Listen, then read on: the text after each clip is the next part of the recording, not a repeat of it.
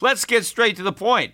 You want to grow your portfolio to deal with the rising cost of inflation, to pay off your debt or your mortgage, pretty much anything standing in the way of you and financial freedom, right? Well, with Yahoo Finance, you can get access to the news, data, and tools that you need in order to help you reach that financial freedom. And when it comes to your financial future, you think you've done it all. You've saved, you've researched, you've invested all that you can. And now you need to take those investments to the next level by using what every financial great uses Yahoo Finance. For more than 25 years, Yahoo Finance has been the brand behind every great investor. They're the number one finance destination, producing a holistic look at the financial news cycle, including breaking news, original perspectives, analyst ratings, independent research, customizable charts, and so much more. For comprehensive financial news and analysis, visit the brand behind every great investor, yahoofinance.com, the number one financial destination. That's yahoofinance.com.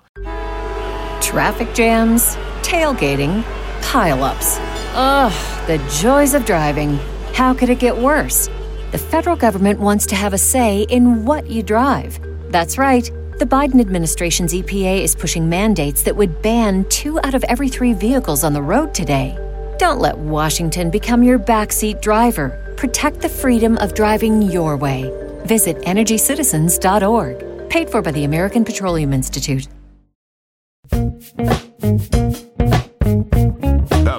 Schiff Show. Well, today we got the government's first estimate of GDP growth for the first quarter of 2017. And if you remember, the Atlanta Fed had been steadily reducing its estimate for first quarter growth since February 1st of this year, when it was estimating 3.4% GDP growth.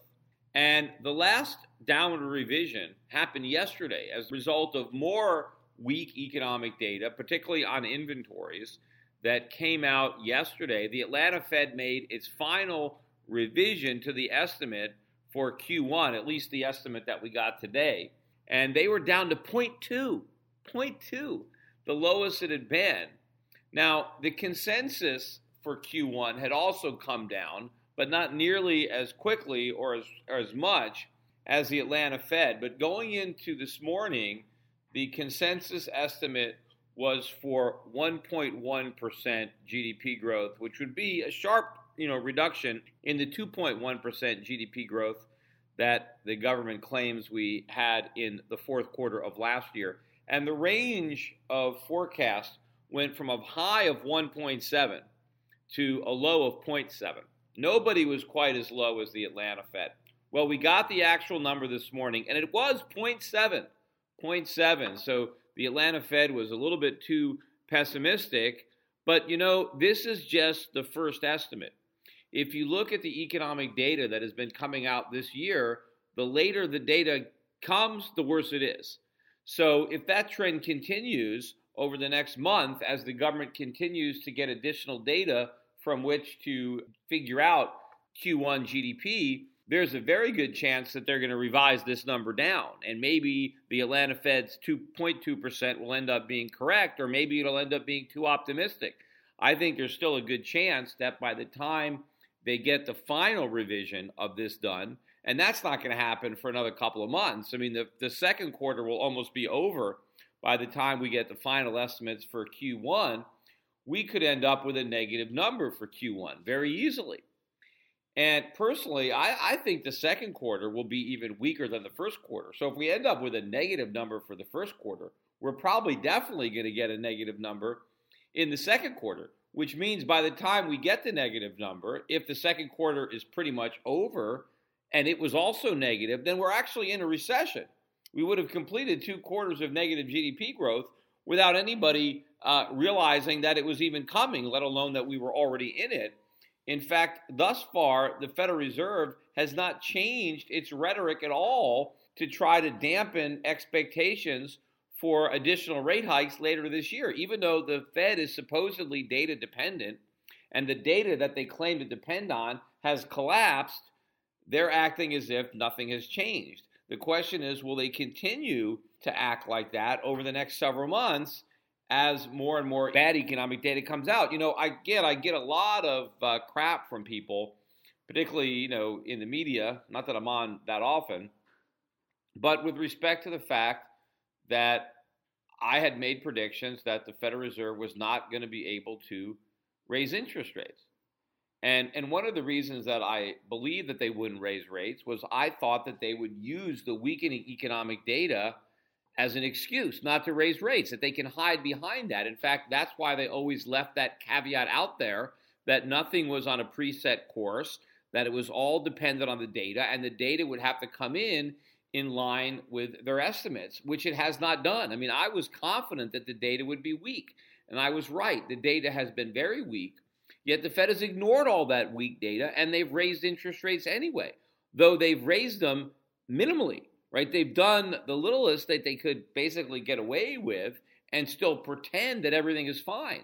I mean, that's one of the reasons that they ignored all the weakening data because they hoped that maybe by ignoring it, it would go away. If they kept pretending that everything was good and proof that they thought everything was good was the fact that they were raising rates and maybe they thought psychologically that they could impact the markets. But I still believe that my underlying assessment was correct.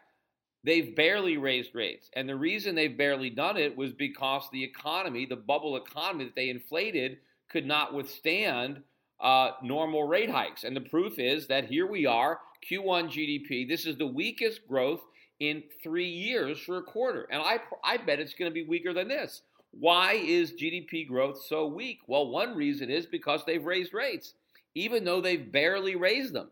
Imagine how deep in recession we'd already be if the Fed had delivered uh, the three or four rate hikes in 2016 that the markets believed were coming at the end of 2015. We only got one rate hike. But despite the fact that we've only got, what now, three rate hikes of 25 basis points, we're not even back to 1% yet. But despite that, we're probably already in a recession. And of course, the recession was inevitable because none of the problems that led to the Great Recession and the financial crisis were solved. They were all exacerbated. We simply, uh, you know, delayed the day of reckoning until a future date, which you know we are now arriving at that future. You know, by the way, the weakest component of the GDP was consumer spending. I think this is the weakest consumer spending growth. I mean, consumer spending was up, but just by a tiny fraction of a percent. It was the smallest increase in consumer spending in about seven years. You got to go back to 2009, right, during the last recession, uh, to find a number this weak uh, for consumer spending. Another interesting fact is that if you look at the weakness in GDP for the quarter, there hasn't been a quarter this weak in which the Federal Reserve raised interest rates since 1980. You're talking about 37 years. This is the weakest quarter in 37 years in which a data dependent Fed raised interest rates. You would think, gee, if they're really data dependent, why would they raise rates in such a weak quarter? Now, you could say, well, they didn't realize the quarter was going to be so weak when they raised them. Okay, then why haven't they communicated to the market that maybe that rate hike was a mistake? That maybe they should take it back, right? Because they thought the economy was going to grow at 3%. Instead, it barely grew, you know, at all. Yet they're not going to admit that they made any kind of mistake. As far as the Fed is concerned, the data is exactly what they expected. I mean, the data is matching their expectations, which is why they raised rates and which is why they are planning on continuing to raise rates. You know, another disturbing part of the number, at least disturbing if you look at it correctly, is the GDP uh, deflator, the price index. Now, um, last quarter, prices rose 2.1% on an annualized basis, again, according to the government. And they were supposed to rise by 2% uh, this, uh, this quarter. Instead, they rose by 2.3%.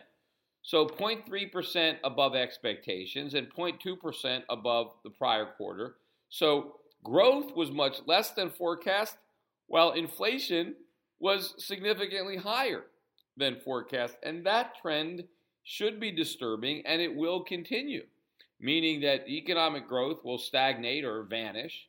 and consumer prices will continue to rise. And of course, this is actually a dilemma for the Fed uh, because they're looking for price stability, which they have now redefined as prices going up 2% a year, which to me is hardly stable, but that's their new uh, benchmark. But now we're looking at 2.3% annualized rate and climbing. You know, it's not going to stop here, it's going to keep going up. Uh, but growth is going to going to fall. Now, you know, we've been ignoring all this. I mean, if you look at the dollar, if you look at the gold market, you know, they've pretty much been shrugging off all of this weaker than expected data. I mean, the dollar index was uh, lower this morning before the data came out. Then it rallied positive. It, ma- it closed down slightly, 99.04. You know, maybe there were some people expecting weaker data than the data that we got because, after all, the Atlanta Fed was down to 0.2, but the consensus was still far above the 0.7 that we got. But nonetheless, the weak data was ignored. Gold was only up about four or five percent on the day, a very very small move. But you know, importantly, gold is still holding above 1260, which, if you recall from earlier podcasts, 1260 used to be the resistance, and then it had a correction uh, from that level, and you know, solidly held and It didn't even get below 1200 and uh, now you know it's at 1267 right now. So gold, the gold market itself is looking very strong. The only thing that's been looking weak have been the gold stocks, which you know have surrendered a lot of the rally back that they had, and so they're pretty much very close to the lows that they hit uh, when gold was at its low point in this correction. Then, of course, gold went up and made a new high for the year. Gold stocks did not. Gold's pulled back ever so slightly I mean, barely down 1%. And the gold stocks have pretty much lost the entirety of their rally, even though the rally wasn't even strong enough to get back to where they were uh, before the most recent correction. And in fact, gold stocks were up a little bit today. They still managed to sell off into the close. They still closed positive on the day, uh, but well off the high of the day, even though the gold itself closed right on the high of the day.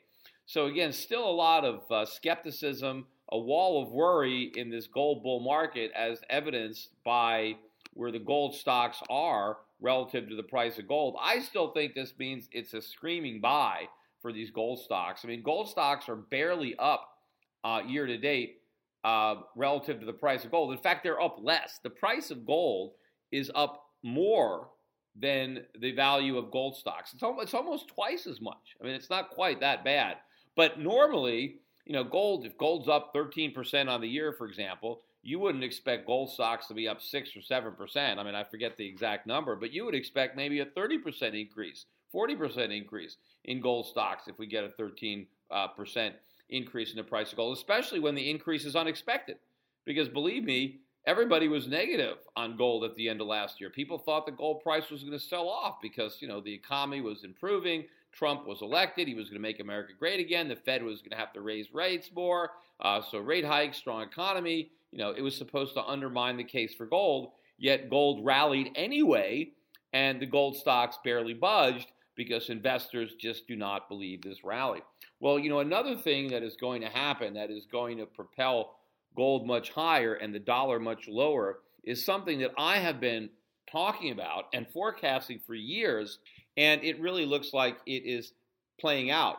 Because what has driven the dollar higher over the past several years, it's not only the belief that the Fed's policies worked and that the Fed was going to be able to normalize interest rates and shrink its balance sheet, but it also had to do with a policy divergence between the Fed and the other major central banks, particularly the European Central Bank, which was stuck with negative interest rates. They were still doing a quantitative easing.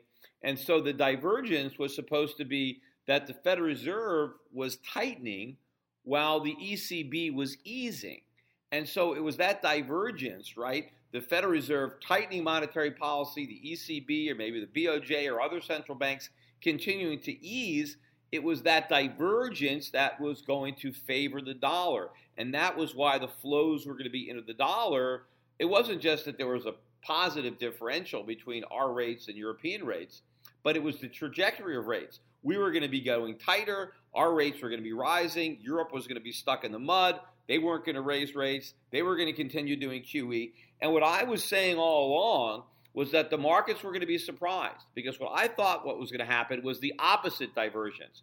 I thought that at some point the ECB would begin to tighten as a result of inflation moving above their 2% ceiling, while at the same time, the Fed would actually be easing. They would begin an easing campaign. So the Fed, I thought, was next to the end of its tightening cycle, and the ECB was nearing the end of its easing cycle. And so the real policy divergence that we are headed to is where the ECB is tightening, right? And, you know, anything that communicates that they're tapering QE or that there's winding down the QE program. I mean, they don't even actually have to raise rates to start the tightening campaign. Just like in the US, we didn't start tightening with the first rate hike. I mean, we were closer to the end, I thought, with the first rate hike. We started tightening when they started talking about tapering, not even when they started to taper. It was when they talked about tapering that they were tightening. And then they finally got around to tapering that was expanding the tightening. So I think the ECB is going to move to a tightening rhetoric, tightening bias, and they may even start raising rates depending on how quickly the inflation rate accelerates in Europe. We'll see, you know, what they have to do, but in any event, they're going to be tightening. Meanwhile, the Fed is going to be communicating that the tightening cycle is over because the economy is weakening, the budget deficits are about to skyrocket, you know, depending on how many of these uh, tax cuts actually get passed. But one thing I know for sure, even if we don't pass all of the tax cuts that the president is asking for, and again, that simply could be, you know, where he's starting off, and now he, you know, he can compromise because he's asked for so much, particularly when it comes to the pass through. That's going to be the biggest a place that he might have to give something on that. I talked about on my last podcast on the 15% tax for pass through income. But we are going to get some type of tax cut. We know for sure that it's not going to be paid for, in that there's not going to be offsetting government spending cuts. There's not going to be some higher taxes someplace else, uh, you know, like the you know the border adjusted tax. And we're also probably going to get some increased government spending when it comes to infrastructure. So all of these larger deficits have to be financed, and the only financier that would be dumb enough to do it or has the pockets deep enough to do it because they just print whatever they need and they don't care about the consequence is the Federal Reserve. So, given the fact that we're going to have more deficits and that the economy is weak and it's going to need a stimulus, the Federal Reserve is going to cooperate. And after all, uh, you know, President Trump has already indicated that Janet Yellen may not be toast. And how does she avoid being toast? Well, she, you know, cooperates and tries to provide stimulus to the economy, which means you don't raise interest rates, especially into a weakening economy. You've got GDP growth this week. Why are you going to raise interest rates? I mean, all you can do is point to the increasing inflation, but no one cares about that. And when it comes to a trade off, if you ask the Federal Reserve, what are you more concerned about? Inflation going above your 2% uh, target or a recession? They're much more concerned about a recession, and they've already indicated a willingness to allow inflation to be above 2% for quite some time because they're looking at an average. They're saying, well, we were below 2% for a long time, so we can leave it above 2% for an equal amount of time, and it's all going to average out, right? So we all know that given its choice between fighting inflation and fighting recession, the Fed is going to fight recession as if, you know, it actually can. I mean, I don't think it can really do it, but it believes it can and it believes it fights recession by lowering interest rates and printing money and doing all the stuff that it's done in the past. So this is what's going to happen. This is the opposite. The opposite of what the markets have been expecting, of what has been priced in. The uh, Europeans released their inflation numbers today. Today. And year over year, inflation in the Eurozone, right? Some countries are higher, some countries are lower, but the Eurozone overall year over year, consumer prices up 1.9%. That is it. That is Mario Draghi's objective. I think this is a four year high in uh, CPI increase in the Eurozone. But if you remember, all along, what has Mario Draghi said? He said the ECB's goal is to get inflation close to but below 2%, meaning they don't even want 2%. They want to be close to it but still be below it. Well, what is that? Well, 1.9. That's about as close as you're going to get. I mean, I doubt that Draghi is going to think, well, 1.9 isn't quite enough. I'm going to go for 1.99. I mean, think about it. If you're actually saying that 2% is too high, right? Because they don't want 2%. He always goes out of his way to say, we want to get close to, but we don't want to touch 2%. Like it's somehow that that's like that, that third rail, right? I mean, if you touch 2%, you're going to electrocute yourself. So you just got to get really, really close to it without touching it. Now, I would say if 2% is so dangerous that you don't even want to go there, why even let yourself get that close? Why not keep a bigger buffer, right? Why not like, okay, if we get to one and a half, then we're going to try to make sure it doesn't get any higher. Because then at least if it gets higher, you you know, you still got a little bit of a cushion between that third rail. I mean, if you let it get to 1.9 and you still haven't done anything, you still haven't taken your foot off the gas, let alone tapping the brake, right? I know I hate to use that car analogy uh, because that's what the bankers always use. But if you're up at 1.9, why, why take a chance? What if the next print is 2.1? What if they're on the other side of that line? Now what are they going to do? Because now they're above 2%. They said they would stay below 2%. I mean, 1.9%, as far as Draghi was concerned, this is economic nirvana. We're here. Well, if we're here and we don't want to go any further than where we are, then how does Draghi justify more stimulus, right? If we, we don't want to go above 1.9, then take your foot off the gas, right? Go to neutral, right? I mean, try to get a neutral rate that's not too easy or not too tight because you don't dare risk going any further because this is 1.9. You can't get any closer to 2% than where you are, right? You obviously they're still doing QE. They've still got, you know, negative rates. How can they have this policy? They can't hide behind the, well, you know, we're still trying to get inflation up to 1.9 because they've got to 1.9. I mean, what they're going to say, well, we want to make sure it stays at 1.9. Well, but they've already said they can't let it go to 2. What if it goes to 2 or 2.1?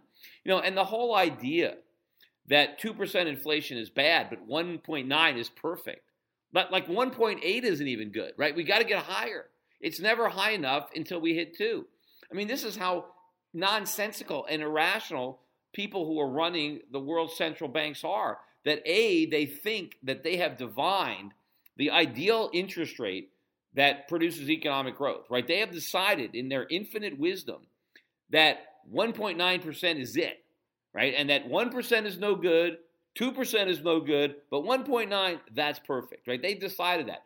But what's almost even worse than them believing that they have divined the ideal inflation rate is that they actually have the power to hit it on the head and keep it there. Because even if they were right, even if this were the best rate of inflation for an economy, to believe that you can actually do that, it's like trying to land a fighter pilot not on an aircraft carrier, but maybe on a pinhead. You know, I mean, to believe that you have so much precision that you can hit this mark and stay there and stay there. Because when Draghi is saying that, you know, we don't want to get to 2%, but yo, we want to get right at 1.9%, how are you going to do that? It is impossible.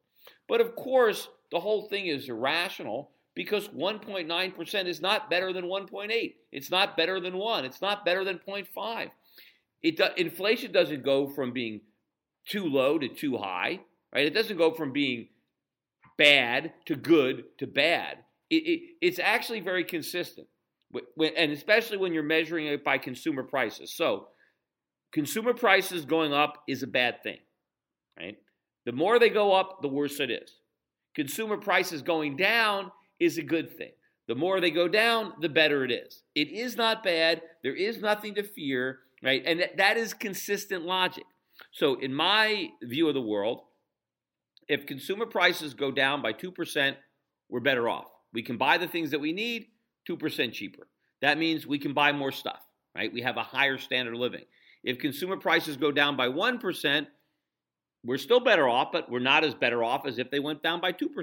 If consumer prices are flat, well, it's not as good as consumer prices going down, but it's better than consumer prices going up. If consumer prices go up 1%, okay, it's not terrible. I have to spend 1% more than I did last year for the things that I need. Not a disaster. You know, maybe my income went up too. Maybe I can afford it. If consumer prices go up 2%, okay, well, it's not as good as them only going up 1% because now I got to pay 2% more. See, I'm consistent. Price increases are bad. And, and no price increases are better than some price increases, and price reductions are better than you know no reductions. And the bigger the reduction, the better it is. But the Keynesians are inconsistent because they ask you to believe that if prices fall, that's bad. If they remain the same, that's also bad. But if they rise by more than 2%, that's bad. But if they somehow rise by 1.5% to 2%, then that's good. But if it's below that, it's bad. If it's above that, I mean, none of this makes sense. This is all a bunch of nonsense. But meanwhile, when inflation in the Eurozone was below 1%, Draghi was determined, determined to get it up to 1.9. I mean, if 1.9 is good and you're at 1, I mean, I mean, that's good enough. You're you're practically there. If you look at, you know, this the scheme of things, right? I mean, prices could fall by five or ten percent in one year. They can rise by five or ten percent. If your goal is to get close to but below two percent, and you're at one and a half, then you know, call it a day. You that's close enough. You've achieved your goal. But no, no, no. They want to keep on putting the pedal to the metal because nope, we want to get closer. We want to get closer, right? It's like, you know, I want to get as close as I can to the sun without getting burned. Well, you know what? You know, it's pretty difficult to do that. And unfortunately, they're going to get burned because I think inflation in uh, in the eurozone is going to move above uh, the two percent level. So I think the ECB is going to be forced into a tightening, uh, you know, bias and actually raising rates, whether they want to do it or not. Meanwhile, the the Fed is going to be easing. So this divergence is the opposite. The foreign exchange markets are prepared for the opposite of this to occur. And right now, everybody still seems to be in denial because I think they're still living under this Trump victory uh, cloud, this illusion of everything is going to be great. America is going to be great. We're going to have all this economic growth. Uh, we're going to have this renaissance. We're going to have these huge tax cuts. It's going to be Ronald Reagan all over again. Uh, and so the economy is going to boom, jobs are going to boom, the dollar. I mean, all this fantasy is ignoring reality. And at some point, reality is going to catch up to the fantasy, and people are going to start to pay attention to all the data that they have been ignoring. And even the Federal Reserve, I said, is going to have to start to pay attention to all the bad data. They will not be able to continue to pretend uh, that everything is fine, as the numbers clearly show that the you know the bottom is dropping out of the economy. But just as the bottom is dropping out of the U.S. economy, you know we're blowing the roof off uh, the official inflation numbers in the eurozone. And if the eurozone does not react to inflation above two percent based on their own measures, then they will lose whatever credibility they had because it was only inflation being below that so-called target uh, that was the basis for the easy money policies.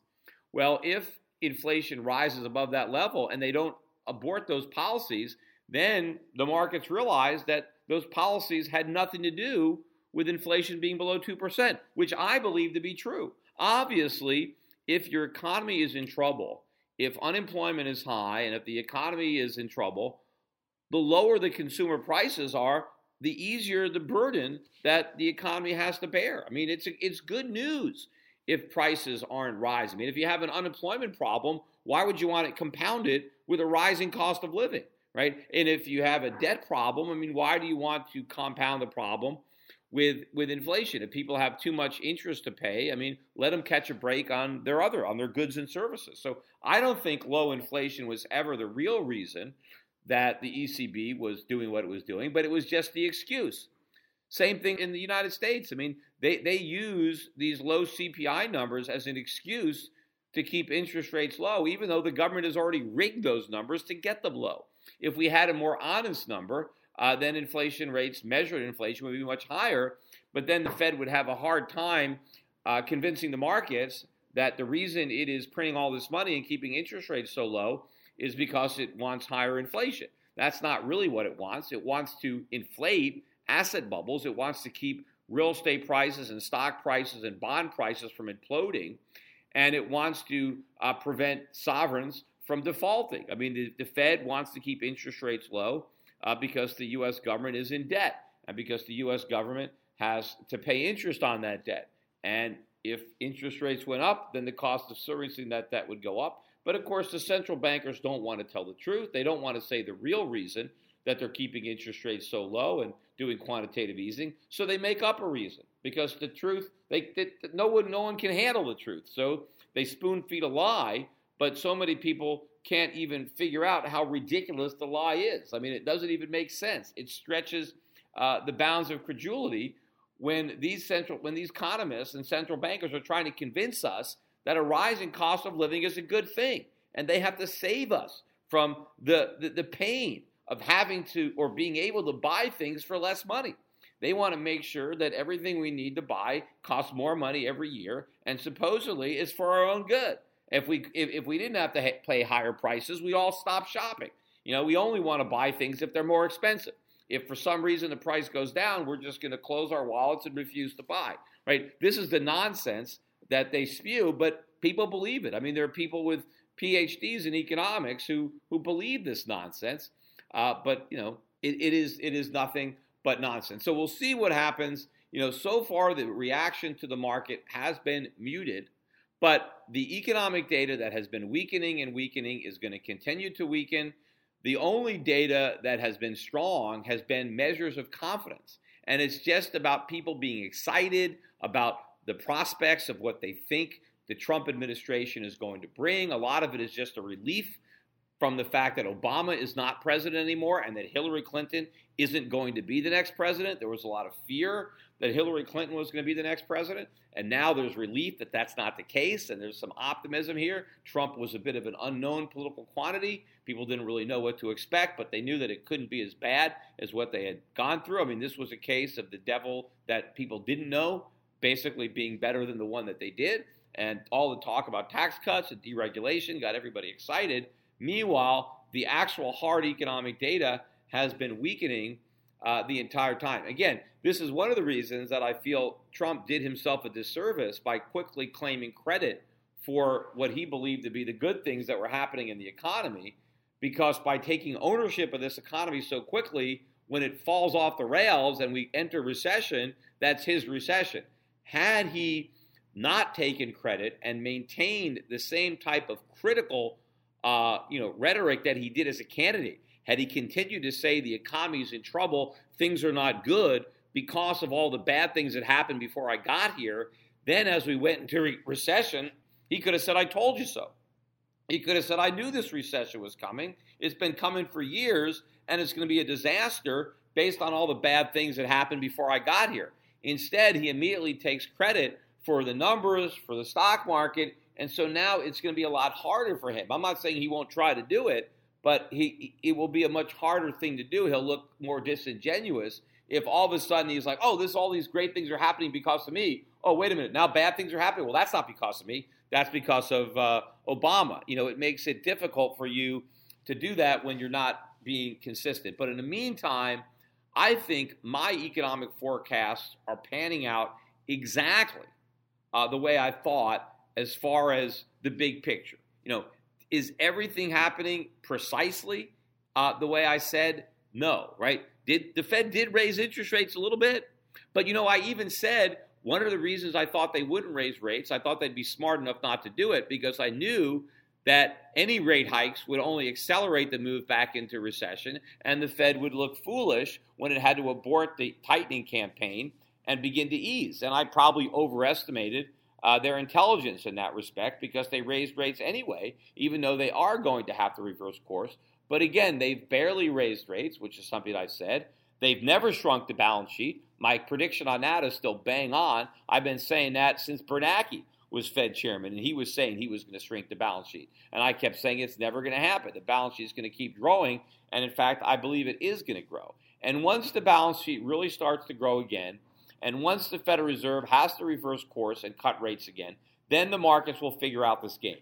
Because if the Fed wasn't able to normalize interest rates before, how will they be able to do it again? If they have to go through another recession and they have to cut rates again, and then they're going to pretend that after that recession is over, then they're going to normalize. Well, who's going to believe them? Because if they could do it, they would have already done it.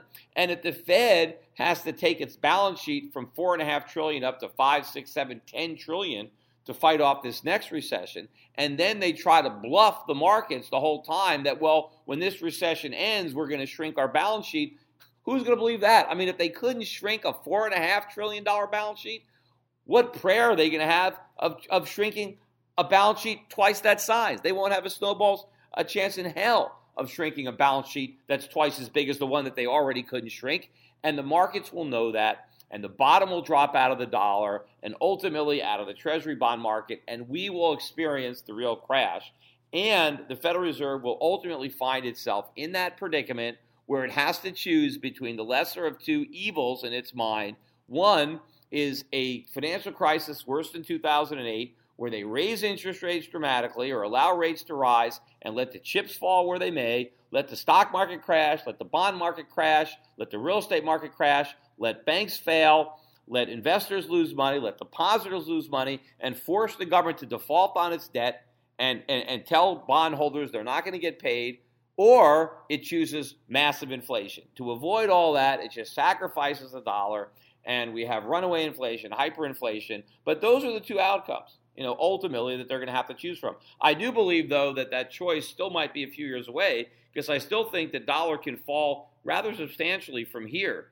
You know, the last time the dollar index fell, it bottomed out around 70. So I think this time it might be able to fall as low as 60 uh, before anybody really gets nervous. You remember the, the low before 70 was 80. And so the dollar index crashed down to 80, then it recovered, then it went down to 70, then it recovered. So if it goes down to 60, people might think, oh, it's a normal cycle. But at some point, it's going to break through that level. Inflation is going to really start running out of control. The Fed's credibility is really going to be out on the line. Look, Paul Volcker did not want to raise interest rates to 20%, believe me, but he did it anyway. Right? Well, we're going to be at that point in time again where we're going to have to do something desperate. We're going to have to do something very, very aggressive uh, to, to, to plug the hole in this ship. The problem is, if we try to raise interest rates anywhere near that magnitude now, the impact on the economy would be much greater because the economy is in much worse shape and the debt is much larger. So it is going to be a much more difficult decision for the Federal Reserve to do the right thing and much you know easier for the Fed to do the wrong thing. But the costs are enormous. The cost of doing the wrong thing, the risk of runaway or hyperinflation is enormous. So hopefully the Fed doesn't go that direction, but you know, don't don't bet against it, right? You got to you got to hope for the best, but you better plan for the worst. Today's financial advisors behave like pro wrestling TV commentators. They scream that the recovery is strong, debt is manageable, inflation is low, and that the Federal Reserve has everything under control. They may be oblivious, but the danger is real. Looking beyond the media hype can open a world of broader investing ideas. Euro Pacific Capital is a registered investment advisor that offers stock focused wealth management services that closely follow the strategy of our founder and CEO, Peter Schiff. We concentrate on those countries that are more closely in tune with Peter's vision of how capitalism is supposed to work. And these investments are not hard to find, provided you know where to look. Isn't it time you change the channel and let Euro Pacific put a little reality back into your portfolio? If you live in the United States and have $25,000 or more to invest, call 800 727 7922. That's 800 727 7922. Non U.S. residents access similar strategies through Euro Pacific Bank at europacbank.com. Euro Pacific Capital and Euro Pacific Bank are affiliated companies. Hi, this is Peter Schiff, and long before foreign governments were buying gold, I urged my clients to put 5 to 10% of their portfolios into physical precious metals. Despite gold's massive rise over the last decade, I still think that a 5 to 10% allocation to gold and silver is a smart investment decision. But buyers have to beware. Big TV gold dealers push all sorts of coins that are poor investments. Bait and switch deals, price protection guarantees, leveraged gold accounts. These are just a few of the sleazy tactics used to swindle inexperienced gold buyers. My gold company is different. We never offer a coin or bar unless I consider it to be a good investment. I want my customers to be educated. That's why I'm offering you a free research report exposing the biggest scams and ripoffs in the industry. Download my report, Classic Gold Scams and How to Avoid Getting Ripped Off for free at goldscams.com. This report tells you everything you need to know about how to avoid losing thousands of dollars with scam gold dealers. It even tells you how to tell if a salesman is lying to you on the phone. This is a must read for anyone considering a gold or silver investment. Download this free report today at goldscams.com. That's goldscams.com.